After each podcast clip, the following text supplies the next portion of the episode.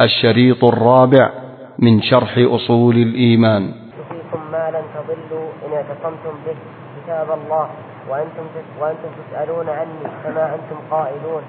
قالوا نشهد أنك قد بلغت وأديت ونصحت. قال بإصبعه قال بإصبعه السبابة السبابة يرفعها إلى السماء وينكتها إلى الناس. اللهم اشهد ثلاث مرات. هذا الباب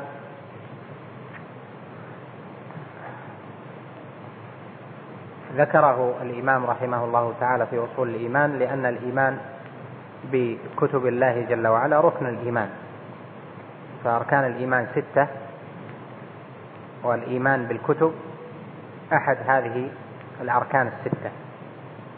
وأعظم درجات الإيمان بكتب الله جل وعلا الإيمان بأعظم كتب الله وأفضلها وحجتها على المكلفين. بعد بعثة محمد عليه الصلاة والسلام وهو القرآن. هو الذي أمر الله جل وعلا باتباعه وتوعد من خالفه ولم يأخذ به.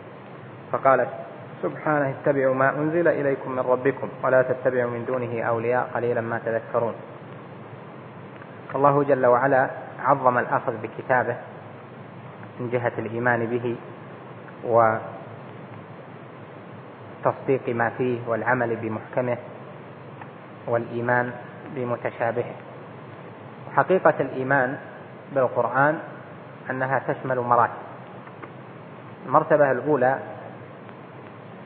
أن هذا القرآن كلام الله جل وعلا المنزل على عبده محمد عليه الصلاة والسلام. المرتبة الثانية أن القرآن حق لا باطل فيه. المرتبة الثالثة وهذه كلها واجبة ومن معنى الركنية أو من داخلة كلها في الإيمان بهذا الركن. والمرتبة الثالثة أن القرآن هو آخر كتب الله جل وعلا. وأنه لا كتاب بعده ولا هدى يأتي من الله جل وعلا بعده لعباده فكما أن محمدا عليه الصلاة والسلام خاتم الأنبياء والمرسلين فكذلك القرآن هو خاتم كتب الله جل وعلا. وحجة الله على هذه الأمة وهو الصراط المستقيم وهو حبل الله المتين من أخذ به هدي ومن تركه ضل.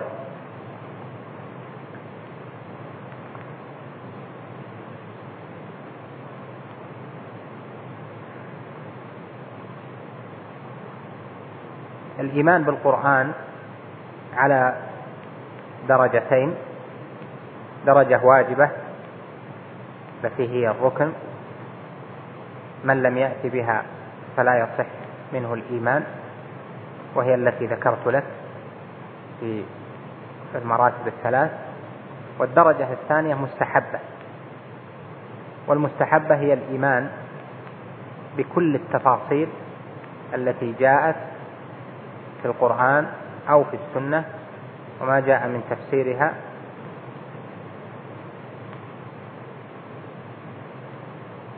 فهذه مستحبة إجمالا أو يعني قبل علم الإنسان بها. فإنه يقال يؤمن ولو لم يعلم بما للقرآن من فضل. ويجب الإيمان بها لمن علمها على وجه التفصيل. وقال بعض أهل العلم بل قال كثير من أهل العلم إنها واجبة وليست مستحبة من جهة الإجمال. فإنه يجب عليه أن يؤمن بما للقرآن من فضل علمه أو لم يعلم من جهة الإجمال وإذا علم التفصيل فإنه يجب التفصيل. وعند التحقيق يعني القولين متقاربان لأنه في الحقيقة يعني من جهة عملية. لا فرق بينهما كبير.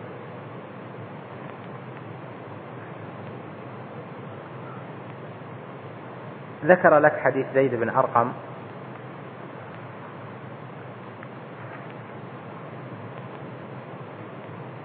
وفيه وصية النبي عليه الصلاة والسلام الناس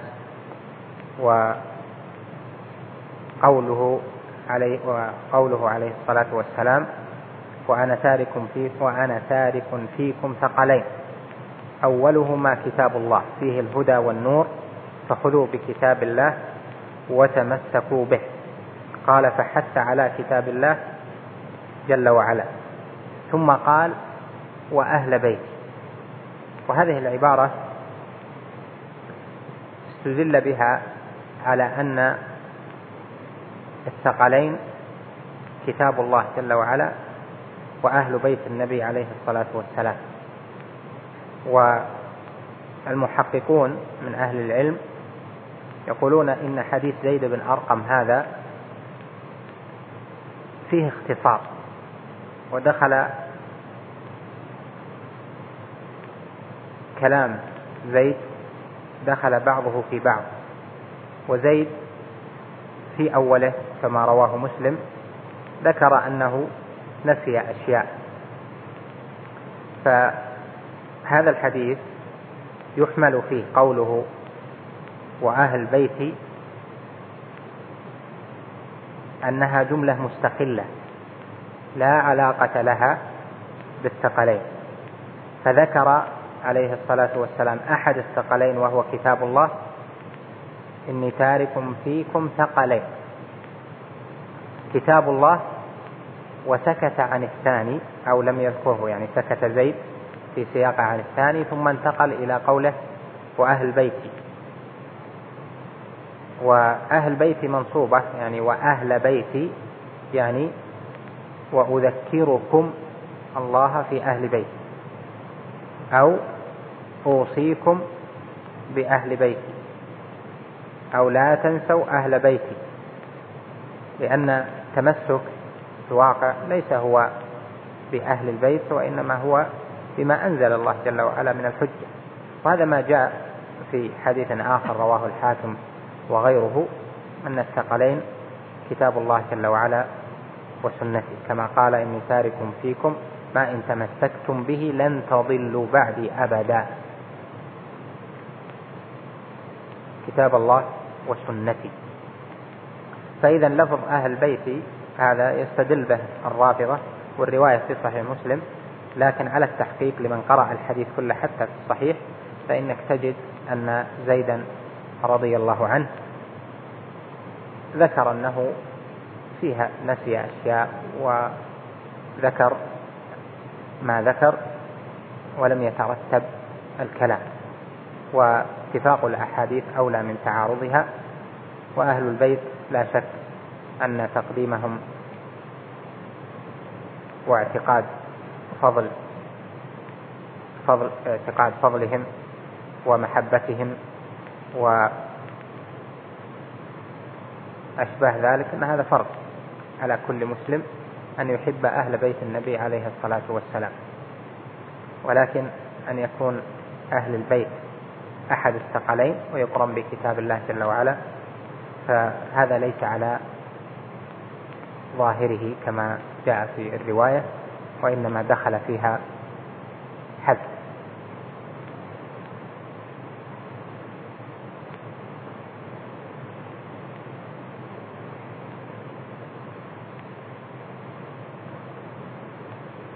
والرواية الحديث الثاني المعروف حديث جابر الطويل الذي رواه مسلم آه، في في صحيحة في سياق حجة النبي عليه الصلاة والسلام.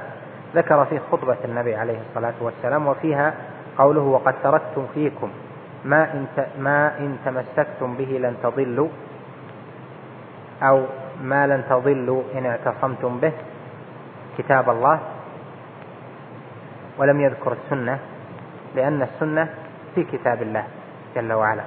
فإذا ذكر الكتاب فإن السنة مذكورة في ضمن الكتاب لأن الله جل وعلا هو الذي أوجب طاعة الرسول صلى الله عليه وسلم وبين أنه أنزل عليه الحكمة وأعطاه البيان عما في القرآن. نعم. وعن علي رضي الله عنه قال سمعت رسول الله صلى الله عليه وسلم يقول نعم. ألا إنها ستكون فتنة؟ قلت ما المخرج منها يا رسول الله؟ قال كتاب الله فيه نبأ ما كان قبلكم وخبر ما بعد وخبر ما بعدكم وحكم ما بينكم. هو الفصل ليس بالهدف من تركه من جبار قصمه الله ومن ابتغى الهدى من غيره أضله الله. وهو حبل الله المتين وهو الذكر الحكيم وهو الصراط المستقيم. هو الذي لا تسيغ به الأهواء ولا تلتبس به به الألسنة. ولا تشبع منه العلماء ولا يخلق عن كثرة الرد ولا تنقضي عجائبه هو الذي لم تنتهي الجن إذا إذا سمع إذا سمعت حتى قالوا إنا سمعنا قرآنا عجبا. يهدي إلى الرشد فآمنا به. من قال به صدق ومن عمل به أجر ومن حكم به عدل ومن دعا إليه هدي إلى صراط مستقيم. رواه الترمذي وقال غريب. وعن أبي الدرداء رضي الله عنه مرفوعا ما أحل الله في كتابه فهو حلال وما حرم فهو حرام وما سكت عنه فهو عافية فاقبلوا من الله عافيته فإن الله لم يكن لينسى شيئا ثم تلا وما كان ربك نسيا. رواه البزار وابن أبي حاتم والطبراني. أما حديث علي ففيه وصف القرآن وهو حديث مشهور معروف عند أهل العلم. وهذه الأوصاف التي وصف بها القرآن حق كلها حق وكلها صواب فالقرآن موصوف بهذه الصفات الجليلة العظيمة. بل كتاب الله جل وعلا كما وصف وأعظم من ذلك. والحديث الصواب أنه موقوف على علي رضي الله عنه. ولا يصح مرفوعا لأنه من رواية الحارث العور عن علي والحارث ضعيف أو وصف ب أو اتهم بأعظم من الكذب ونحو ذلك. المقصود أن هذا يصح موقوفا على علي وقد قال جمع من أهل العلم بأنه موقوف على علي أشبه من كونه مرفوع.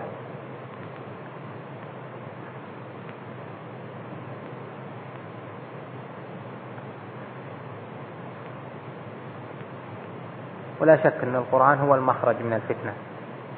ألا إنها ستكون فتنة؟ فتنة يعني جنس الفتن. ما المخرج من الفتن إذا أقبلت؟ كتاب الله جل وعلا. فالذي يستمسك بما في القرآن ويؤمن بالمحكم ويدع المتشابه فقد خرج من الفتنة. لأن كل فتنة تأتي لابد لها مستمسك من بعض الحق. ما في فتنة تأتي في المسلمين وهي واضح أنها على باطل واضح أنها من بدايتها باطل في باطل. لأنها لو كانت كذلك لما اشتبهت ولما أقرت ولما افتتن بها الناس. فلا تكون فتنة إلا إذا كان فيها نوع لبوس حق يشتبه معه الباطل الذي فيها. وذلك هي الفتن من جنس البدع في ذلك. فإذا أقبلت فإن الذي يأخذ بالمحكم فيها وينظر الأمر ببصيرة بما جاء في القرآن وسنة النبي عليه الصلاة والسلام فإنه يخرج من الفتنة. أما الذي يأخذ بالشبهة فإنه يقع في الفتنة. ولهذا فإن الفتن الذي وقع التي وقعت في تاريخ الإسلام من فتن الصحابة إلى يومنا هذا كل فتنة تحصل تجد أن عند الطرف المذموم عنده نوع حق عنده نوع حق لكنه ليس بصاحب حق بل الذي معه من الباطل أكثر مما معه من الحق. ولهذا فإن النظر والبصر النافذ وقت حلول الشبهات وقت حلول الفتن إنما يكون بالمعرفة كتاب الله جل وعلا وما فيه من الأوامر والنواهي. ولهذا ذكر الله جل وعلا أهل الزيغ فقال جل وعلا في أول سورة آل عمران فأما الذين في قلوبهم زيغ فيتبعون ما تشابه منه ابتغاء الفتنة. ابتغاء الفتنة يعني هم يقصدون الفتنة أو أن حقيقة فعلهم أنهم لما تركوا المحكم واتبعوا المتشابه لأجل الزيغ الذي في قلوبهم أنهم سلكوا الفتنة وإن لم يعترفوا بأنهم سلكوا الفتنة. ولهذا جرت جرى ما جرى في عهد الصحابة من فتنة الخوارج. عثمان ما قتل إلا بالتأويل بتأويل القرآن. ولا قام معاوية رضي الله عنه على علي إلا بتأويل القرآن. تأويل قوله وما ومن قتل مظلوما فقد جعلنا لوليه سلطان. ولا قاتل من قاتل في يوم الجمل وصفين إلا بالتأويل. ولا سفك دم دم آه، علي رضي الله عنه إلا بالتأويل ولا ولا إلى آخره. فكل هذه الفتن التي حصلت وأعظمها قتل عثمان رضي الله عنه إلى آخر الفتن من التقرب والعياذ بالله إلى الله جل وعلا بالفتنة فإن هذا إنما حصل بأنواع التأويل. لذلك من استمسك بالقرآن فإنه يخرج من الفتنة. وهذا من نعم الله جل وعلا على الراسخين في العلم. والراسخون في العلم يقولون آمنا به كل من عند ربنا وما يذكر إلا أولو الألباب. فما يدخل في الفتنة إلا ناقص العلم. وأما من كان علمه راسخا أو أخذ عن الراسخين في العلم فإنه لا تنطلي عليه فتنة لأن حقيقة الافتتان اشتباه الحق بالباطل والباطل في الواقع لا يشبه الحق الباطل لا يشبه الحق ولهذا فإن الواجب على كل مسلم وعلى طلبة العلم بالخصوص أن يعتنوا بكتاب الله جل وعلا أعظم عناية وأن يعلموا المحكمات فيه والمتشابهات وأن يعلموا ما أجمع عليه السلف من عقائدهم وما ذكروه في كتبهم وما ذكروه في مجمل السنة التي بينوا بها القرآن فإن الاستمساك بذلك هو تفسير الاستمساك بالقرآن. فمن معه القرآن فقد خرج من الفتنة. ومن ومن الفتنة أن يقال أن يقول المفتتن للآخر أنت الذي وقعت في الفتنة لأنك لم تأخذ بالقرآن. فيستدل بالمتشابه ثم يتهم غيره بأنه هو الذي افتتن عن القرآن لأنه ما أخذ بما أخذ به. فالخوارج ذم الصحابة عبد الرحمن بن ملجم رأس. من رؤوس الخوارج الذي قتل علي. كان من خاصة أصحاب عمر. ولما رآه عمر في المدينة وكان كثير التلاوة عابدا كثير القرآن يرغب في إقراء القرآن. قال لعمر أريد أن أنفع الناس. فكتب عمر إلى واليه على مصر أظنه عمرو بن العاص فقال له إني مرسل إليك رجلا. آثرتك به على نفسي. هو عبد الرحمن بن ملجم. فإذا أتاك بكتاب هذا فاتخذ له دارا يقرئ الناس فيها القرآن. فلما ذهب إلى عمرو أكرمه بإكرام أمير المؤمنين له واتخذ له دارا لكنه لم يكن فقيها لم يكن عالما.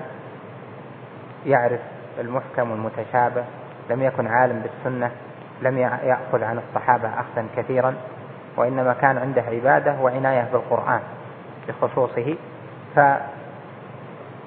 فدخله أصحاب ابن السوداء وضللوه في أشياء وقعت من عثمان من التصرفات المالية والولايات ونحو ذلك مما عثمان فيها معذور رضي الله عنه وأرضاه. آل به الأمر إلى أن يشترك في قتل عثمان ثم يخرج ثم يصل به الأمر إلى قتل علي رضي الله عنه. ولما قتله قتله احتسابا. ولهذا قال شاعرهم شاعر الخوارج عمران بن حطان عليه من الله ما يستحق قال مادحا لعبد الرحمن بن ملجم في قتله لعلي رضي الله عنه وأرضاه يا ضربة من تقي ما أراد بها إلا ليبلغ عند إلا ليبلغ من ذي العرش رضوانا إني لأذكره حينا فأحسبه أوفى البرية عند الله ميزان. فهذا مدح متأخر لقاتل علي ديانة. يرون أن هذا ديانة. قتل علي ديانة ويرون أنه أوفى البرية عند الله ميزان حينما خلص الناس من أفضل من على الأرض في وقته وهو علي رضي الله عنه. يرونه دين وقربة. ولما أرادوا قتله قتل عبد الرحمن بن ملجم فقال لهم وكان بعد قتل علي يسبح يسبح ويذكر كثيرا.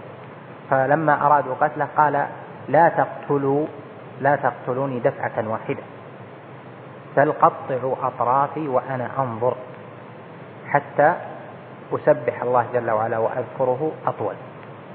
هذا كما قال النبي عليه الصلاة والسلام في صفة الخوارج. يحقر أحدكم صلاته مع صلاتهم وصيامه مع صيامهم يمرقون من الدين كما يمرق السهم من الرمية. فإذا المسألة في الفتنة ليست هي في الواقع مسألة الرجل صالح ولا هو صالح مطيع أو مطيع عابد ولا مو بعابد هذه أشياء ليست هي الميزان. الميزان هل هو متبع لكتاب الله جل وعلا بما قرره السلف ما قرره الصحابة ما قرره أئمة الإسلام أم لم يتبع ذلك. فإن كان أخذ بهذا فهو الناجي. وإلا فإن الفتن كثيرة والاحتجاج بالشبهات كثير. لهذا قال تعالى فأما الذين في قلوبهم زيغ فيتبعون. فالحظ وجود الزيغ قبل اتباع المتشابه. ولو لم يكن في القلب زيغ أكان آمن بالمتشابه كما آمن بالمحكم ولم يشتبه عليه الأمر. فالحقيقة أن المخرج هو من الفتنة هو كتاب الله جل وعلا وما فيه من الأحكام الأمر والنهي وما فيه من الأخبار والعقائد. مسألة عظيمة عظيمة جدا لكن الله جل وعلا ابتلى عباده بالفتن والأقوال المضلة لينظر من يتبع من القرآن من يتبع هواه.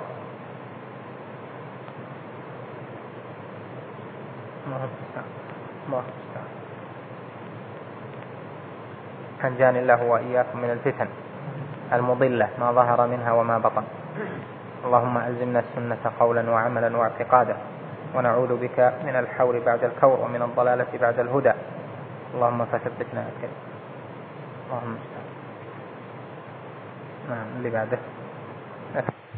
نبينا محمد وعلى آله وصحبه وسلم تسليما كثيرا إلى يوم الدين أما بعد. اللهم قال شيخ الإسلام محمد بن عبد الوهاب رحمه الله تعالى وعن أبي الدرداء رضي الله عنه مرفوعا ما أحل الله في كتابه فهو حلال وما حرم فهو حرام وما سكت عنه فهو عافية فاقبلوا من الله عافيته فإن الله لم يكن لينسى شيئا ثم تلا وما كان ربك نسيا. رواه البزار وابن أبي حاتم والطبراني. وعن ابن مسعود رضي الله عنه أن رسول الله صلى الله عليه وسلم قال ضرب الله مثلا صراطا مستقيما وعلى جنبتي الصراط سوران. فيهما أبواب مفتحة وعلى الأبواب ستور مرخاه وعند راس وعند رأس الصراط داع يقول استقيموا على الصراط ولا تعوجوا. وفوق ذلك داع يدعو كلما هم عبد أن يفتح شيئا من تلك الأبواب.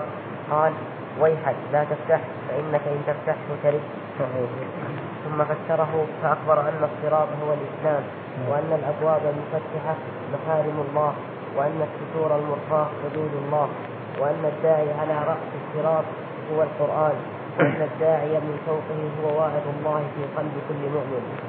رواه رزين ورواه أحمد والترمذي عن النواس بن سمعان بنحوه.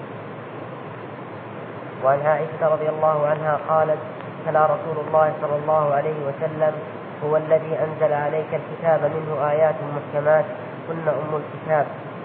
فقرأ, فقرأ إلى قوله وما يذكر إلا أولو الألباب. قالت قال فإذا رأيتم الذين يتبعون ما تشابه منه فأولئك الذين سمى الله فاحذروهم متفق عليه. وعن عبد الله بن مسعود رضي الله عنه قال خط لنا رسول الله صلى الله عليه وسلم خطا بيده. ثم قال هذا سبيل الله. ثم خط خطوطا عن يمينه وعن شماله وقال هذه سبل, سبل على كل سبيل منها شيطان يدعو إليه. وقرأ وأن هذا صراطي مستقيما فاتبعوه ولا تتبعوا السبل فتفرق بكم عن سبيله. ذلكم وصاكم به لعلكم تتقون. رواه أحمد والدارمي والنسائي. نعم. وعن أبي هريرة رضي الله عنه قال كان ناس من أصحاب النبي صلى الله عليه وسلم يكتبون من التوراة فذكروا ذلك لرسول الله صلى الله عليه وسلم فقال إن أحمق الحمق وأضل, وأضل الضلالة قوم رغبوا عما جاء به نبيهم إليهم إلى نبي غير نبيهم وإلى أمة غير أمتهم. غير غير. إلى نبي غير نبيهم. غير نبيهم. إلى نبي غير نبيهم وإلى أمة غير أمتهم. لا غير أمتهم. وإلى أمة غير أمتهم. ثم أنزل الله ثم أنزل الله أولم يكفهم أنا أنزلنا عليك الكتاب يتلى عليهم إن في ذلك لرحمة وذكرى لقوم يؤمنون. رواه الإسماعيلي في معجمه وابن مردوية وعن عبد الله بن ثابت بن حارث الأنصاري رضي الله عنه قال دخل عمر رضي الله عنه على النبي صلى الله عليه وسلم بكتاب فيه مواضع من التوراة فقال هذه أصبتها مع رجل من أهل الكتاب أعرضها أعرضها عليه فتغير وجه رسول الله صلى الله عليه وسلم تغيرا شديدا لم أرى مثله قط. فقال عبد الله بن الحارث لعمر رضي الله عنهما أما ترى وجه رسول الله صلى الله عليه وسلم فقال عمر رضينا بالله ربا وبالإسلام دينا وبمحمد نبيا فسري عن رسول الله صلى الله عليه وسلم وقال لو نزل موسى فاتبعتموه وتركتموني لضللتم. أنا حظكم من النبيين وأنتم حظي من الأمم. رواه عبد الرزاق وابن سعد والحاكم في السنن. الحمد لله وبعد. هذه الأحاديث فيها ذكر أوصاف للقرآن والوصية بكتاب الله جل وعلا. وهذه الوصايا من النبي عليه الصلاة والسلام والأوصاف تجمع للقرآن أوصاف الهداية والتشريع. وما هو في باب الأخبار وما هو في باب الأحكام.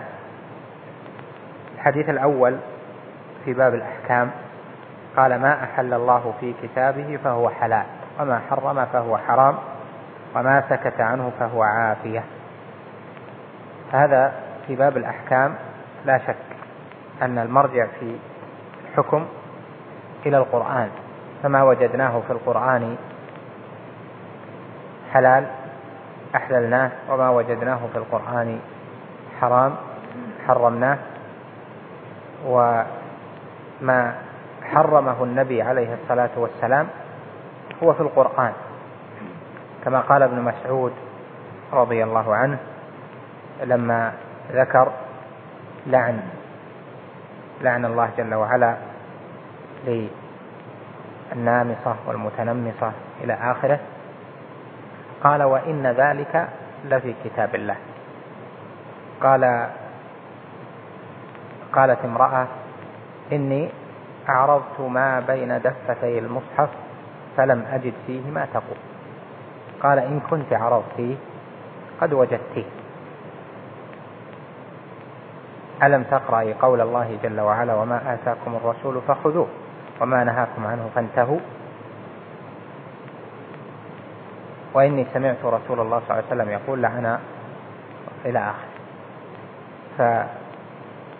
اللعن الذي في هذا الحديث ما جاء في القرآن وابن مسعود قال إنه في القرآن لأن النبي عليه الصلاة والسلام هو الذي لعن وهو الذي أخبره.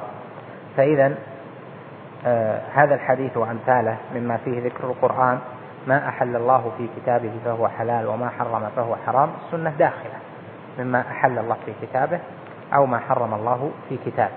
ولا آه يصدق هذا على ما جاء في الحديث الآخر أن أنه يوشك أن يكون رجل شبعان على أريكته يأتيه الأمر من أمري فيقول ما وجدنا في كتاب الله من حلال حللناه ووجدنا فيه من حرام حرمناه ألا وإني ألا وإنما حرم رسول الله مثل ما حرم الله. فهذا باب آخر. فهذا وصف للقرآن في باب الحكم والتشريع والتحليل والتحريم فنأخذه من القرآن. الوصية إذن لمعرفة الحلال والحرام والحكم به أن لا يخوض الناس في ذلك بآرائهم بل عليهم بهذا القرآن. والشيء إذا ما ذكر في القرآن فالأصل فيه أنه عفو. إذا ما ذكر في القرآن لا نص ولا بالمضمون ولا يعني في السنة الأصل أنه عفو كما قال هنا وما سكت عنه فهو عافية. فاقبلوا من الله عافية. هذا أصل شرعي عظيم في أن الأصل في الأشياء العفو. الأصل في الأشياء عدم التحريم الأصل في الأشياء الإباحة. إلا إذا ورد دليل في ذلك بتحريمه الواحد ما يتكلف الأدلة لأن تحريم الحلال كتحليل الحرام. بعض الناس يتورع ويخاف طبعا ويحصل عنده رعدة شديدة إذا أراد أن يقول أن الزنا حرام لا شك لأن ذلك كفر. من جنسه أن يقول لشيء حلال إنه حرام لمحض هوى أو عدم لشيء آه، حلال. نعم.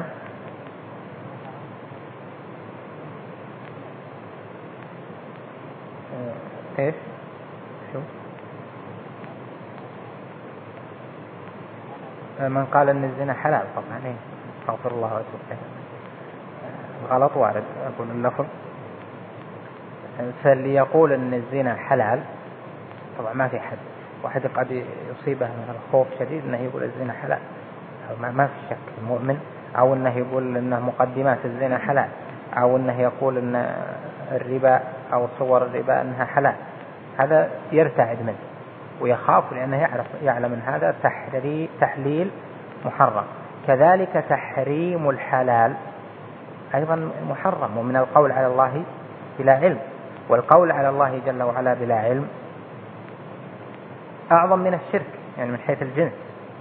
لهذا جعلها الله جل وعلا آخر المراتب. فقال وأن تشركوا بالله ما لم ينزل به عليكم سلطانا وأن تقولوا على الله ما, لم ما لا تعلمون.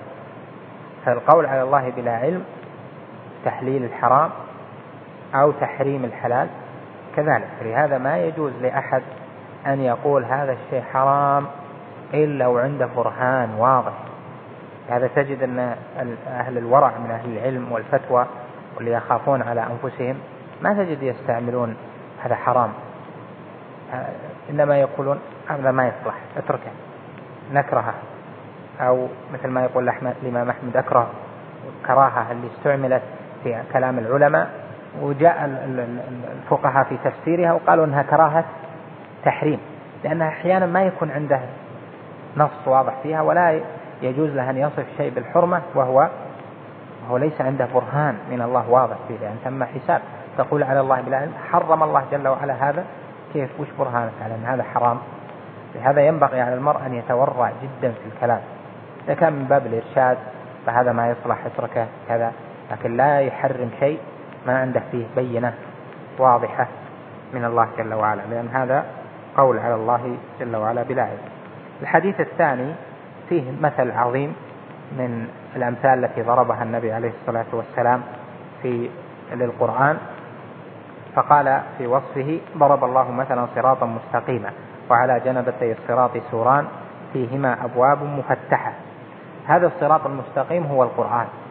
وعلى جنبتي الصراط سوران السوران يعني انه في حاجز ما يمكن الواحد يروح سور عظيم على اليمين واليسار. يعني الواحد ماشي على الصراط ماشي بمقتضى الفطرة مقتضى إيمان لكن ثم أبواب مفتحة. والنفس يغريها الباب المفتوح إنها تلتفت إليه وتلج وتشوف وش فيه وإلى آخره.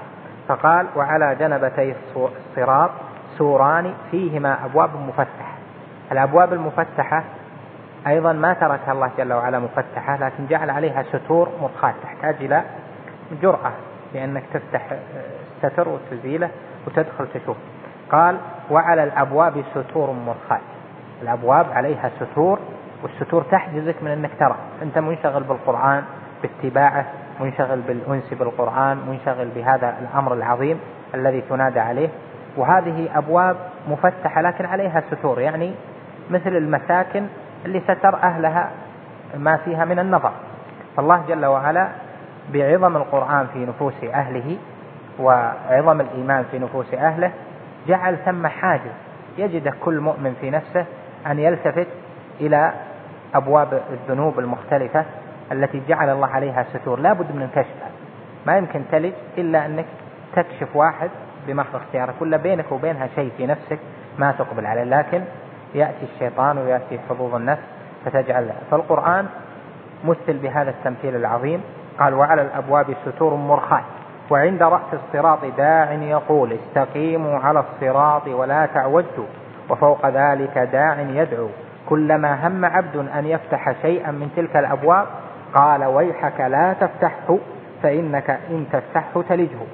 ثم فسره فأخبر أن الصراط هو الإسلام وأن الأبواب المفتحة محارم الله وأن الستور المرخاة حدود الله وأن الداعي على رأس الصراط هو القرآن وأن الداعي من فوقه هو واعظ الله في قلب كل مؤمن. الصراط تقول هو الإسلام هو القرآن مثل في تفسير الصراط المستقيم كل هذه ألفاظ متقاربة. فالنبي عليه الصلاة والسلام جعل الداعي هو القرآن والصراط هو الإسلام يعني من حيث الاستقامة عليه. والقرآن لا شك أنه يأمر وينهى داعي. يا أيها الذين آمنوا أقيموا الصلاة. يا أيها الذين آمنوا قوا أنفسكم إلى آخره. دعوة أمر نهي. والإسلام في النفس وواعظ الله في قلب كل مؤمن.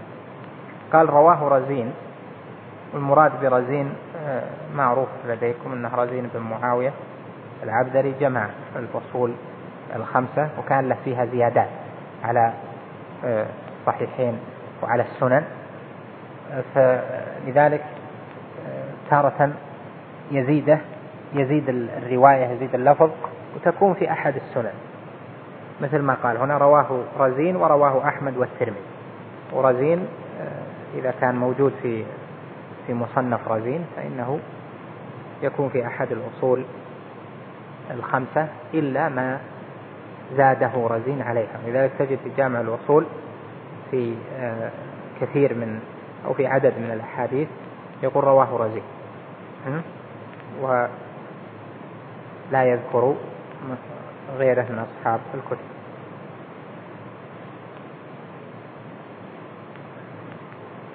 حديث عائشة في تفسير اتباع المحكم وترك المتشابه بأنه يجب أخذ القرآن المحكم وترك المتشابه واضح والأحاديث بعد بعدها واضحة. أما ما جاء في ذكر قراءة التوراة وذكر الحديثين فيه حديث عبد الله بن ثابت الأنصاري وحديث أبي هريرة حديث أبي هريرة الأول. نعم. حديث أبي هريرة. أه، فإن فيها النهي عن قراءة التوراة والإنجيل لأننا أعطينا القرآن والوصية بالقرآن ولا يجوز لأحد ولا يحل له أن ينظر في التوراة والإنجيل نظرا للقراءة. لكن أباح العلماء للعلماء أن ينظروا فيها للرد على اليهود والنصارى ولإقامة الحجة عليهم أخذا من طلب النبي عليه الصلاة والسلام أو إقراره طلب عبد الله بن سلام في أن يؤتى بالتوراة لمعرفة حد الزاني فوضعوا يدهم على آية الرجم. والله جل وعلا يقول قل فأتوا بالتوراة فاتلوها إن كنتم صادقين. فهذا في مواضع الرد عليهم لا لمجرد إعمالا للدليل فيما جاء فيه.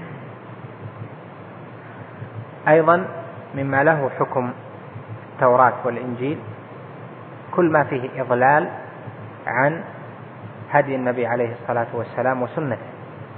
من الكتب المضلة ككتب السحر والكهانة وضرب الرمل وكتب الضلال المختلفة في ذكر النجوم والأفلاك وتأثيراتها أو كتب الصابعة أو كتب الوثنيين في الاطلاع عليها هذه لا شك أنها كلها من من الدين الباطل الباطل أصلا واليهود والتوراة والإنجيل فيها تحريف. تحريف ألفاظ وزيادات وفيها حذف إلى آخره. ففيها حق. ففيها حق كثير ولذلك نؤمن بأصل التوراة والإنجيل الموجودة هذه. لأنزلها الله جل وعلا نؤمن بها. ولا نكذب بشيء مما أنزل ربنا. لكن هذه لما جاء فيها التحريف وصارت الرسالة من النبي عليه الصلاة والسلام لهذه الأمة لم يجوز النظر فيها. كيف يجوز النظر في كتب الوثنيين وكتب أهل السحر والشعوذة ونحو ذلك. ولهذا ضل قوم زعموا أن تعلم الأوفاق جائز وأن النظر في هذه تعلمها للردع أنه لا بأس به ونحو ذلك. لا شك أن هذا من أبطل الباطل فلا يجوز لأحد أن يقر ذلك ولا أن ينظر فيه هو إلا لعالم يريد الرد عالم يريد إيضاح الشريعة عالم مأمون على ذلك يريد الرد فإن هذا يجوز بشرطه دون غيره. هل يقاس على التوراة استماع للإذاعات التي تتحدث عن دين النصارى وعقائدهم؟ طبعا لا شك أن هذا بل تلك أخطر لأن فيها دعاية وفيها أسلوب قد يكون مؤثرا فالاستماع لهم في بعض الإذاعات اللي تنشر دينهم لا شك أن هذا أعظم من في التأثير من قراءة التوراة مجرد لأن هذه يصبغونها بدعاية وبألفاظ جميلة وربما بأصوات حسنة وتغري السامع. واحد يجب عليه يحافظ على دينه. وسألت مرة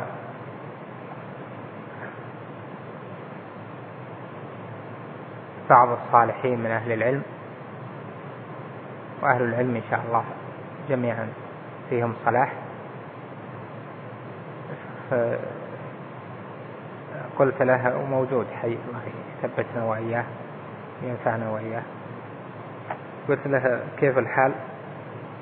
أتى الأمور إن شاء الله زينة ومطمئنة. قال الواحد ما يرتاح لين يموت. واحد ما يرتاح لين يموت. هي كلمة ما هي بسهلة فعلا ما يرتاح لين يموت المؤمن لأنه يطمئن. الناس الحياة أقول تقلب. واحد يصبح مؤمنا وقد يمسي غير ذلك. فالواحد ما يرتاح ولا يطمئن إلا إذا جاءه الأجل وهو ثابت. هذا الاطمئنان هذا القلب الحي. أما القلب عرضة للتقلب والتنقل وال... واليوم تعرف اليوم المغريات كثيرة والشهوات والشبهات أكثر الآن. الشهوات تأثيرها وقتي. يروح ويجي. لكن الآن الشبهات كثيرة. شبهات في أصل دين الإسلام وشبهات من المسلمين فيما بينهم على التمسك بالهدى الصحيح والحق. صحيح وطريقة الفرقة الناجية. أمور كثيرة. فالواحد فعلا ما يطمئن حتى يلقى الله جل وعلا وهو ثابت. وعسى الرب جل جلاله أن يكرمنا وإياكم بعفوه ومنته ورحمته. فنحن ضعفاء لفضله. ولو وكلنا إلى أعمالنا أو إلى علمنا أو إلى ما قدمنا بنهلك. لكن ما ثم إلا عفو الله جل وعلا. اللهم نسألك العفو والعافية. اللهم نسألك العفو والعافية. والمعافاة الدائمة في الدنيا والآخرة. إنك سميع قريب. اللهم صل وسلم اللهم استعان نعم. اللي بعده.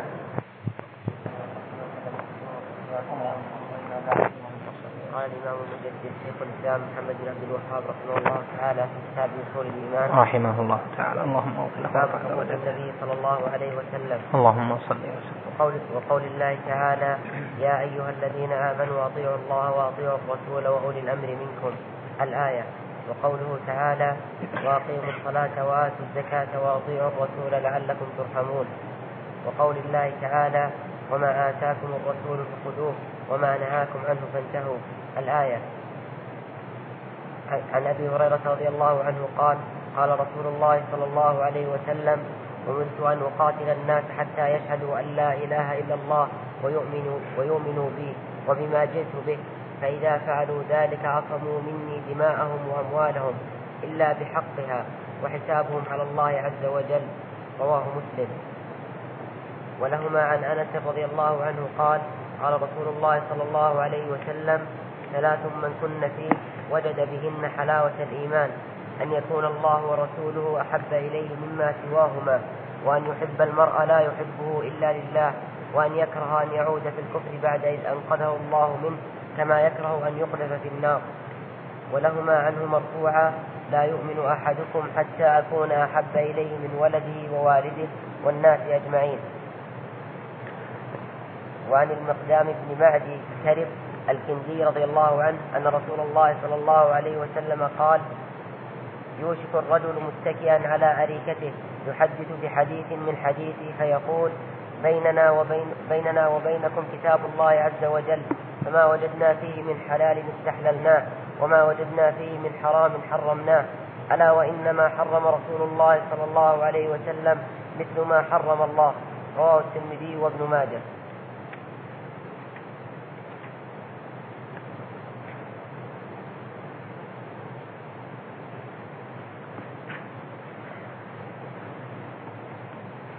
هذا الكتاب هو كتاب أصول الإيمان للإمام المجدد شيخ الإسلام محمد بن عبد الوهاب.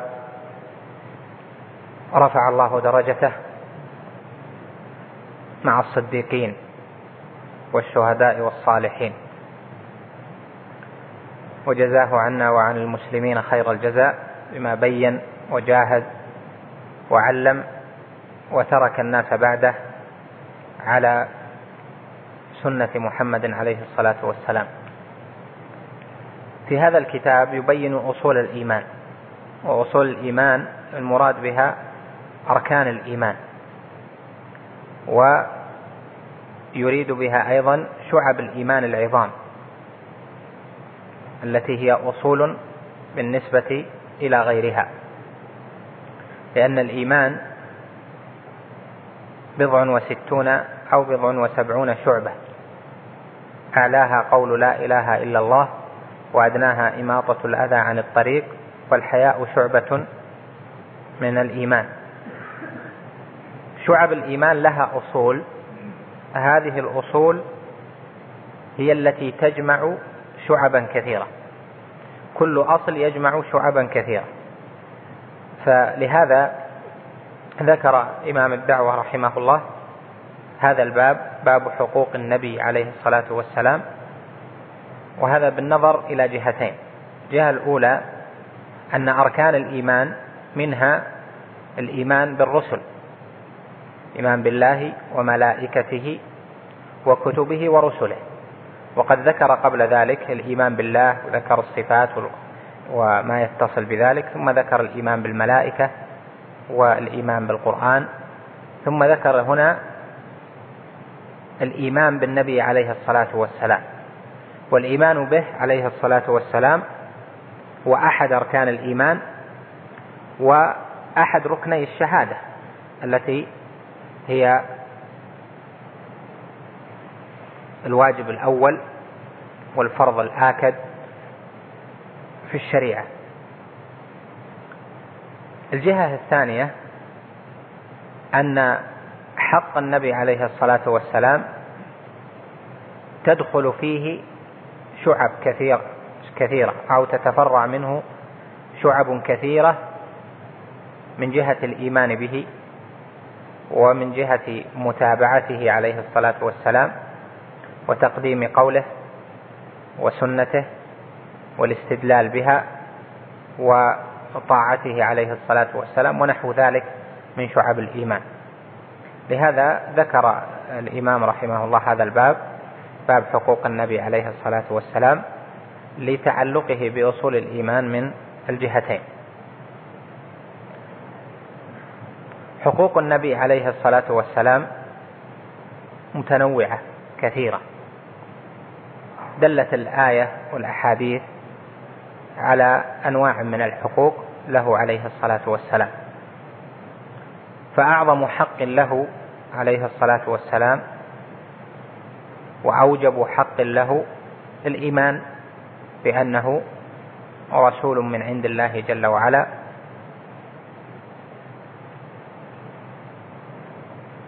صادق مصدوق وأن ما جاء به حق من عند الله جل وعلا. فالشهادة له بأنه رسول الله وأنه عبد الله ورسوله أن هذا من أعظم حقوقه عليه الصلاة والسلام. لهذا أعظم الحسنات حسنة التوحيد. وحسنة التوحيد أعظمها التحقق بشهادة أن لا إله إلا الله وأن محمد رسول الله. كما أن أبشع السيئات سيئات الشرك. لهذا أعظم حق له عليه الصلاة والسلام هو الإيمان به والشهادة بأنه رسول الله وأنه خاتم الأنبياء وخاتم المرسلين وأنه بلغ ما أمره الله جل وعلا ببلاغه وأنه جاهد في, في الله حق جهاده فحقه عليه الصلاة والسلام أن يؤمن به وأن يشهد له بالشهادة الحق. ثم من ثمرات ذلك أن يطاع عليه الصلاة والسلام. كما قال جل وعلا وأطيعوا الله وأطيعوا الرسول وأولي الأمر منكم. فجعل جل وعلا طاعة الله وطاعة رسوله تجب استقلالا لما لله جل وعلا من حق عظيم في طاعته ولما لرسوله عليه الصلاة والسلام من حق أيضا عظيم في طاعته إذ هو المبلغ عن الله جل وعلا. لهذا قال العلماء كرر الله جل وعلا الفعل أطيعوا في حق الله وحق رسوله ولم يأتي به في حق ولاة الأمر. فقال وأطيعوا الله وأطيعوا وقال وأطيعوا الله وأطيعوا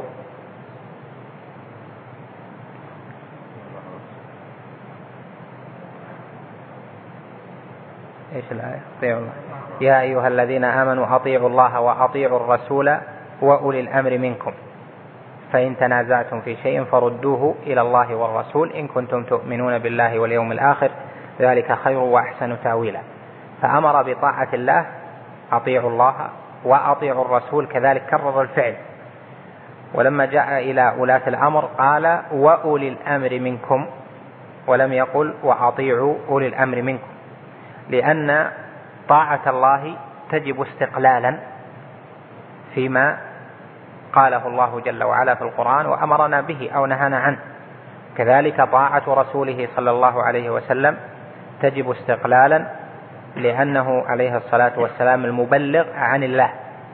وفي الأحاديث أحكام وأخبار وأوامر ونواهي وأشياء ليست في القرآن.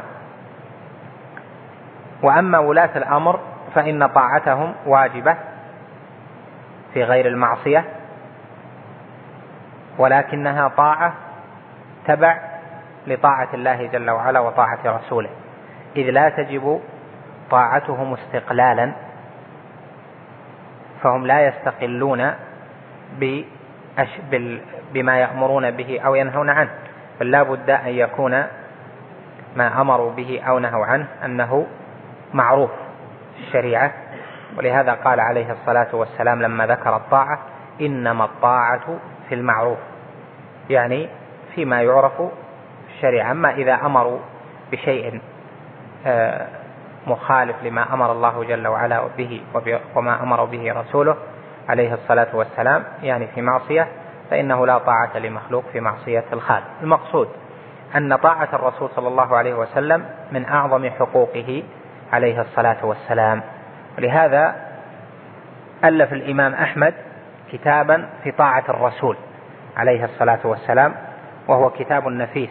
نقل عنه ابن القيم نقولا كثيرة في كتابه معالم الموقعين عن رب العالمين أو إعلام الموقعين عن رب العالمين.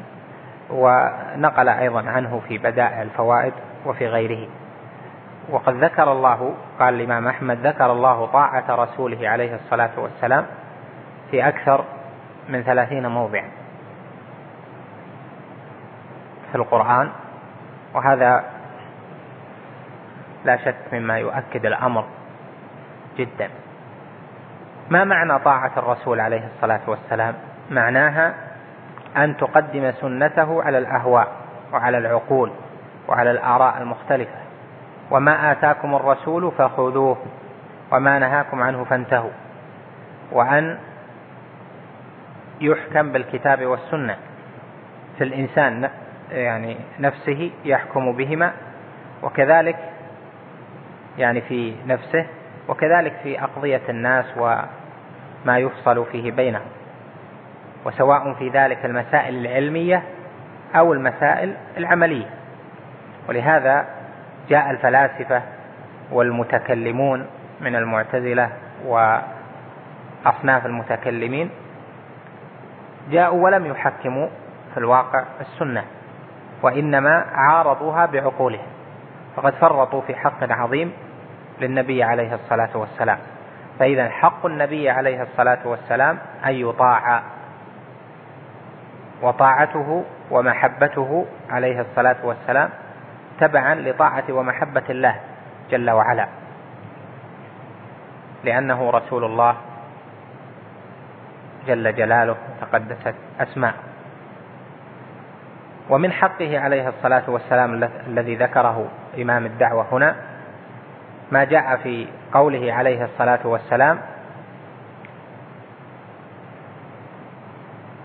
ثلاث من كن فيه وجد بهن حلاوة الإيمان أن يكون الله ورسوله أحب إليه مما سواهما. أحب إليه مما سواهما مثل ما جاء في الحديث أيضا الآخر الذي ذكر وهو قوله لا يؤمن أحدكم يعني الإيمان الكامل حتى أكون أحب إليه من ولده ووالده والناس أجمعين وحتى من نفسه. يعني من جهة الطاعة ومن جهة المحبة. له عليه الصلاة والسلام. كذلك من حقوقه التي دل عليها الحديث الآخر حديث المقدام بن معدي كرب أن سنته من جهة الاتباع قرينة القرآن. فالاتباع للكتاب والسنة. نعم كتاب الله أعظم. لأنه كلامه جل وعلا. وسنة النبي عليه الصلاة والسلام هي أيضا وحي من عند الله جل وعلا.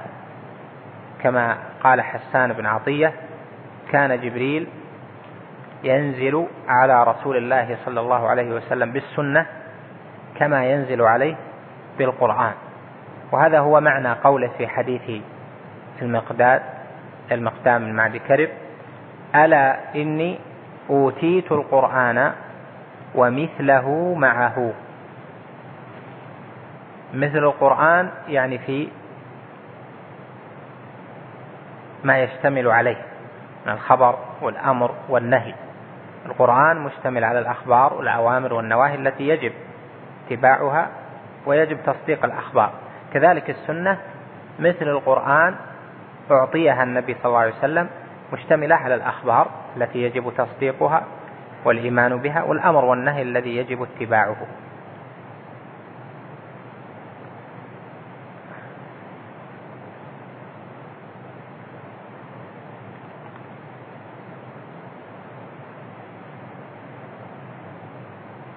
فمن رد السنة أصلا كحال والعياذ بالله طوائف من الخوارج والمتكلمين أو الفلاسفة عن الفلاسفة القرآنيين. فهؤلاء قد فرطوا في حق النبي عليه الصلاة والسلام. ومن ترك بعض السنة فقد فرط, فرط أيضا في ما يجب أن يقوم به من حق النبي عليه الصلاة والسلام. فلهذا الوصية لنفسي وللجميع بأن توطن النفس على قبول ما جاء في السنة وعلى اعتقاد ما صح في السنة عنه عليه الصلاة والسلام وعلى طاعة نبينا عليه الصلاة والسلام وألا نقدم الآراء والأهواء على ما جاء في سنته عليه الصلاة والسلام. قد الإنسان يغفل قد يذنب قد يخالف لكن لا بد من هذا هذه العقيدة. أن يعتقد وجوب الاتباع وأنه لا يخالف لا يذهب إلى الهوى مخالفة إلى آخره وأن حقه عليه الصلاة والسلام في طاعته طاعة سنته وأنه أوتي مثل القرآن التي هي السنة والحكمة إلى آخر ذلك. ولقد أحسن ابن القيم رحمه الله إذ قال فوالله ما خوف الذنوب فإنها لعلى سبيل العفو والغفران لكنما أخشى انسلاخ القلب من تحكيم هذا الوحي والقرآن. يعني الكتاب والسنة. هذه هي المصيبة العظيمة. الذنب قد يكون أخف قد يكون من الكبائر لكن يكون أخف بكثير من رد السنة وعدم آه، المبالاة بها. نسأل الله جل وعلا لنا ولكم الثبات ولإخواننا المسلمين. التوفيق للهدى والرشاد. نعم. كمل. باب تحريضه باب صلى الله عليه وسلم على لزوم السنة. والترغيب في ذلك وترك البدع والتفرق والاختلاف والتحذير من ذلك. شوف طويل ولا؟ خلنا خلنا الأسبوع القادم. نعم. اقرأ الاستقامة اقرأ أنا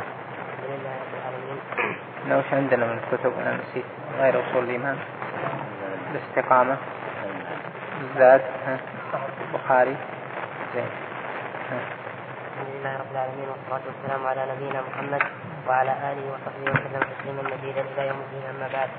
قال الإمام المجدد شيخ الإسلام محمد بن عبد الوهاب رحمه الله تعالى باب تحريضه صلى الله عليه وسلم على لزوم السنة والترغيب في ذلك وترك البدع والتفرق والاختلاف والتحذير من ذلك.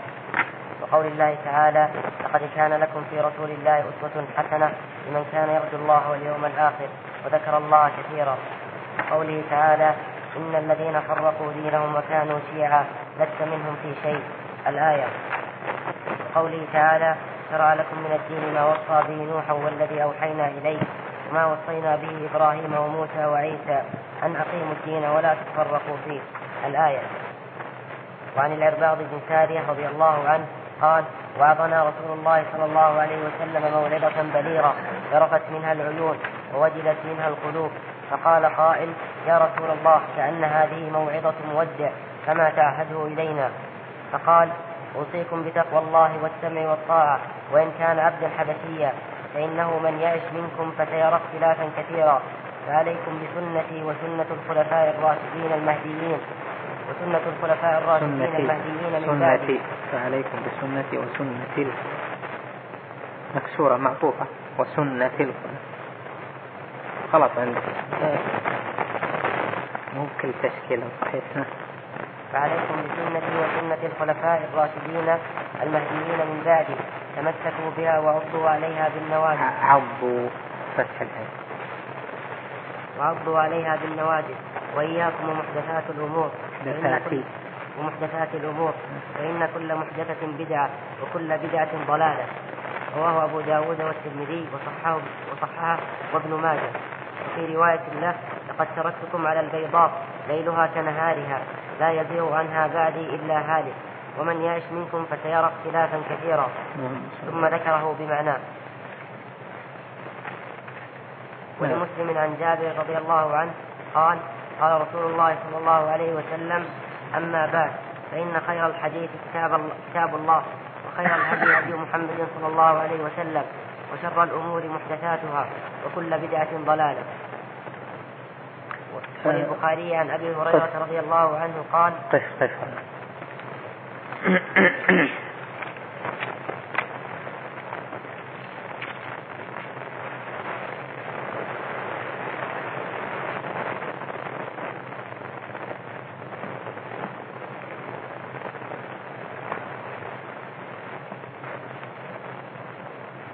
قال رحمه الله تعالى باب تحريض تحريضه صلى الله عليه وسلم على لزوم السنة والترغيب في ذلك وترك البدع والتفرق والاختلاف والتحذير من ذلك.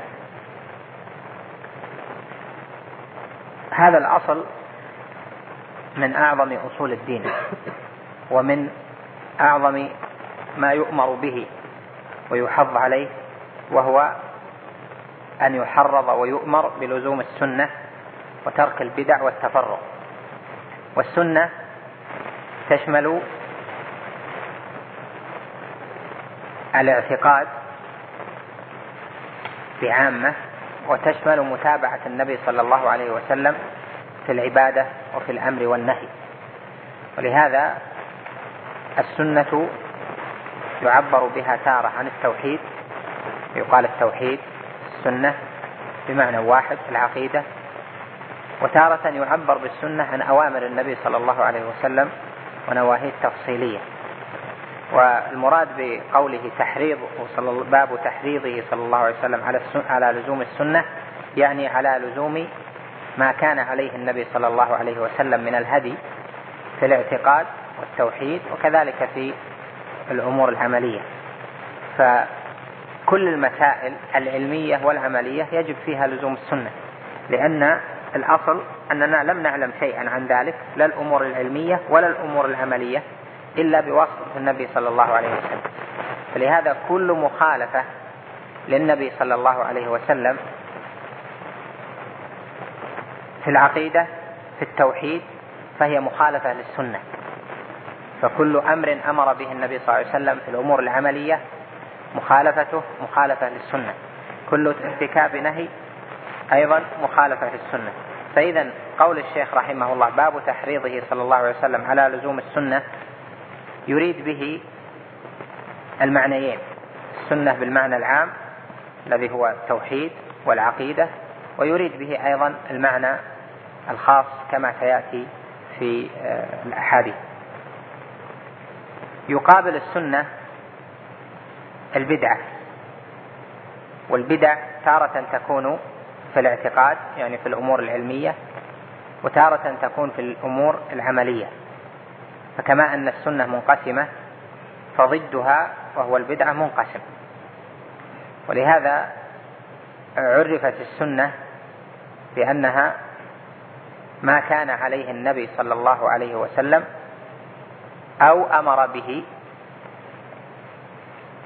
في العلم أو العمل. والبدع هو ما خالف طريقة النبي صلى الله عليه وسلم في العلم أو العمل. والبدع أو البدعة عرفت بتعريفات كثيرة معلومة لديكم وأصح التعاريف فيها هو ما يدخل المسائل العلمية والعملية جميعا.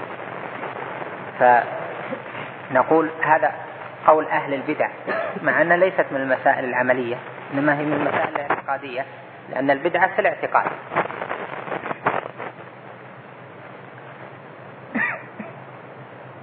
في تعريف الشاطبي المشهور بأن البدعة طريقة في الدين مخترعة إلى آخره هذا تشمل ما يلتزم من الأمور الاعتقادية ومن الأمور العملية لأن الدين يشمل هذا وهذا. المقصود من ذلك أن الأمر بلزوم السنة هذا نهي عن البدعة والنهي عن البدع أمر بلزوم السنة في المسائل العلمية والعملية. فكل هذا من أصول الدين بل هو معنى شهادة أن محمد رسول الله. لهذا آه، كل عالم أو طالب علم وكل من ورث علم محمد عليه الصلاة والسلام فإنه يقوم مقامه. هذا في الدعوة إلى لزوم السنة وترك البدع والتفرق والاختلاف. التفرق والفرقة قد تكون فرقة في الدين وقد تكون أيضا فرقة في الجماعة يعني جماعة الأبدان. ولهذا ذكر الله جل وعلا التفرق كما سيأتي معك في الآيات. ويراد به الفرقة في العقيدة تفرق في العلم. قال جل وعلا وما تفرقوا إلا من بعد ما جاءهم العلم وقال جل وعلا إن الذين فرقوا دينهم وكانوا شيعا لست منهم في شيء وقال جل وعلا ويريدون أن يفرقوا بين الله ورسله فالتفرق إذا وهو ما يقابل الجماعة هذا من لوازم الابتداع سواء كانت البدعة كفرية أو بدعة فيما دون ذلك. فكل بدعة فرقة وكل فرقة لا بد أنها خلاف واختلاف. فلهذا ترى أنه في الشريعة في النصوص ثم تلازم ما بين لزوم السنة ولزوم الجماعة. فمن لزم السنة لزم الجماعة. والجماعة بالمعنيين جماعة الدين يعني اجتماع الدين وعدم التفرق فيه كما ساق لك الإمام آية الشورى آه، وهي قوله جل وعلا شرع لكم من الدين ما وصى به نوح والذي أوحينا إليك وما وصينا به موسى وما وصينا به إبراهيم وموسى وعيسى أن أقيموا الدين ولا تتفرقوا فيه. يعني دين الأنبياء واحد. الأنبياء إخوة لألا الدين واحد والشرائع شتى. فدينهم وهو العقيدة التوحيد الذي هو مبني على أصول الإيمان الستة. هذا مجتمع عليه بين الرسل الإيمان بالله وملائكته وكتبه ورسله واليوم الآخر وبالقدر خيره وشره. الإيمان بهذه الأركان الستة وما دلت عليه هذا هو الدين الذي اجتمعت عليه الرسل جميعا هو الدين الواحد. أما الشرائع فمختلفة. شرائع يزيد صفة الصلاة صفة الصيام صفة الحج الوضوء الطهارة النجاسة أو أحكام النجاسة البيع والشراء إلى آخر. هذه الشرائع مختلفة. كما قال الدين واحد والشرائع شتى. المقصود من هذا أن يتأصل أصل عند كل مسلم وهو أن السنة ملازمة للجماعة وأن البدعة ملازمة للفرقة والجماعة رحمة والفرقة عذاب. ولهذا لم تتفرق الأمة في أبدانها إلا لما تفرقت في في العلم. لم يحصل التفرق في الأبدان أولا ثم حصل التفرق في العلميات ثانيا لا. لما حصل في أول الزمان في لما ظهرت الخوارج كان الأصل تفرق في الدين يعني في المسائل العلمية. فتبعه تفرق في المسائل العملية. أو تفرق في الجماعة وعدم لزوم جماعة المسلمين وإمام المسلمين. ولهذا كل دعوة إلى العلم النافع كل دعوة إلى معرفة الحق في المسائل العلمية كل دعوة إلى لزوم العلم والكتاب والسنة والتعلم العلم النافع هذه تؤول بصاحبها بل بالناس إلى لزوم السنة ونبذ الفرقة ولزوم الجماعة فلا يحدث تفرق في الأبدان وفتن وهرج ومرج في الناس إلا إذا تركوا المأمور به من لزوم السنة. لهذا المن ترك فإما أن يكون جاهلا وإما أن يكون مقصرا. والمقصر ما يعذر مقصر في العلم ومعرفة ما عليه النبي صلى الله عليه وسلم في الأمور العلمية يعني في العقيدة في الاعتقاد وهو يمكنه ذلك وبين يديه فإنه قد لا يعذر من كان على هذا النحو. فلهذا صارت أهل البدع هم شر الناس. يعني شر أهل القبلة هم أهل البدع. وجاء فيها قول النبي صلى الله عليه وسلم وستفترق هذه الأمة على ثلاث وسبعين فرقة كلها في النار إلا واحد. فأعظم ما يدعى إليه ويحرض عليه دائما وأبدا هو لزوم السنة ونبذ البدع. لأن لزوم السنة معناه لزوم العلم النافع معناه أن يلزم طريقة الصحابة رضوان الله عليهم الأئمة وهذا فيه الاجتماع والائتلاف وعدم الاختلاف. ترى مثلا في هذا الوقت لما كثرت الأقوال والآراء وإعجاب كل ذي رأي برأيه حتى مع الأسف ونسأل الله العفو والغفران وأن يجنبنا ضلال الضالين حتى في المسائل العقدية أصبح هناك اجتهادات وأصبحت أقوال تأتي جديدة. إما في المسائل العظام وأما وإما في المسائل التي كان عليها الأئمة من قبل وانتهى الأمر. فظهرت فرقة. لماذا جاءت الفرقة؟ لأنه ما لزمت السنة تماما وأقوال الأئمة في المسائل العملية في المسائل العلمية. إذا فالدعوة إلى العلم والسنة ومعرفة ما أنزل الله جل وعلا على رسوله صلى الله عليه وسلم هو دعوة إلى الاجتماع وعدم التفرق. ولهذا من أعظم الذنوب الفرقة ومن أعظم الأصول التي دعا إليها النبي صلى الله عليه وسلم الاجتماع في الدين والاجتماع في الأبدان وعدم الاختلاف في ذلك. قال جل وعلا لقد كان لكم في رسول الله أسوة حسنة لمن كان يرجو الله واليوم الآخر وذكر الله كثيرا. والأسوة الحسنة يعني الائتساء الحسن والاقتداء الأفضل. فالنبي صلى الله عليه وسلم هو من يقتدى به في العلم والعمل عليه الصلاة والسلام. وقوله تعالى إن الذين فرقوا دينهم وكانوا شيعا لست منهم في شيء. وجه الدلالة منه أن الله جل وعلا ذم التفرق بقوله لست منهم في شيء.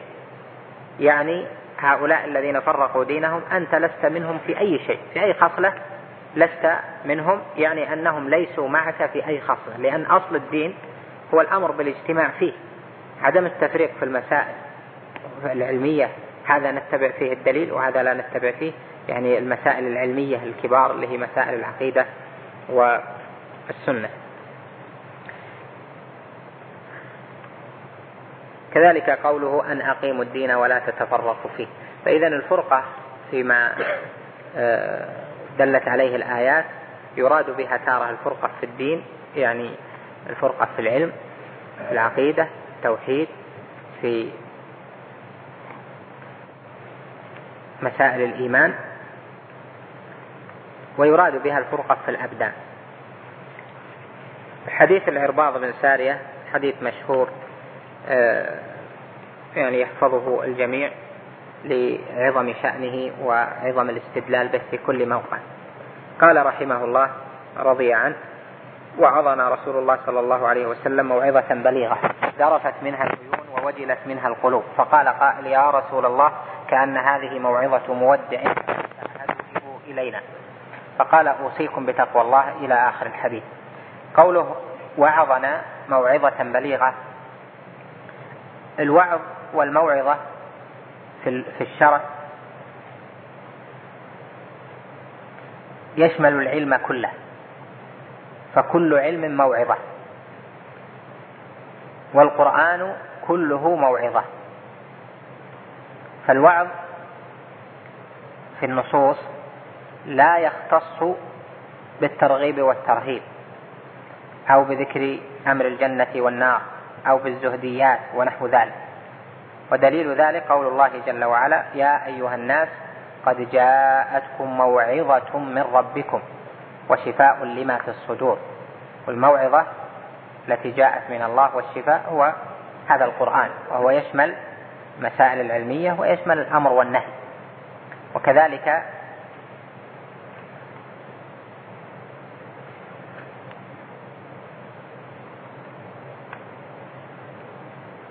غير ذلك من الآيات التي فيها ذكر الموعظة. فالرسل وعظوا أقوامهم. كما قال سبحانه في الأمر والنهي قالوا وإذ قالت أمة منهم لم تعظون قوما الله مهلكهم أو معذبهم عذابا شديدا؟ لم تعظون الموعظة اللي حصلت إيش؟ بالنهي نهوهم نهوهم عن فعلهم بالاعتداء السبت. صار النهي موعظة. إذا الأمر بالمعروف موعظة. النهي عن المنكر موعظة في النص في يعني في النصوص الشريعة. العلم العقيدة موعظة لأن هذه كلها إذا استقبلها المرء استقبالا حسنا فإنها تعظه آه، ويكون في قلبه خوف وإجلال لربه جل وعلا. فإذا قوله موعظة بليغة ذرفت. أخي الكريم تابع ما تبقى في الشريط التالي. مع تحيات مركز الوسائل بوزارة الشؤون الإسلامية والأوقاف والدعوة والإرشاد. بالمملكة العربية السعودية.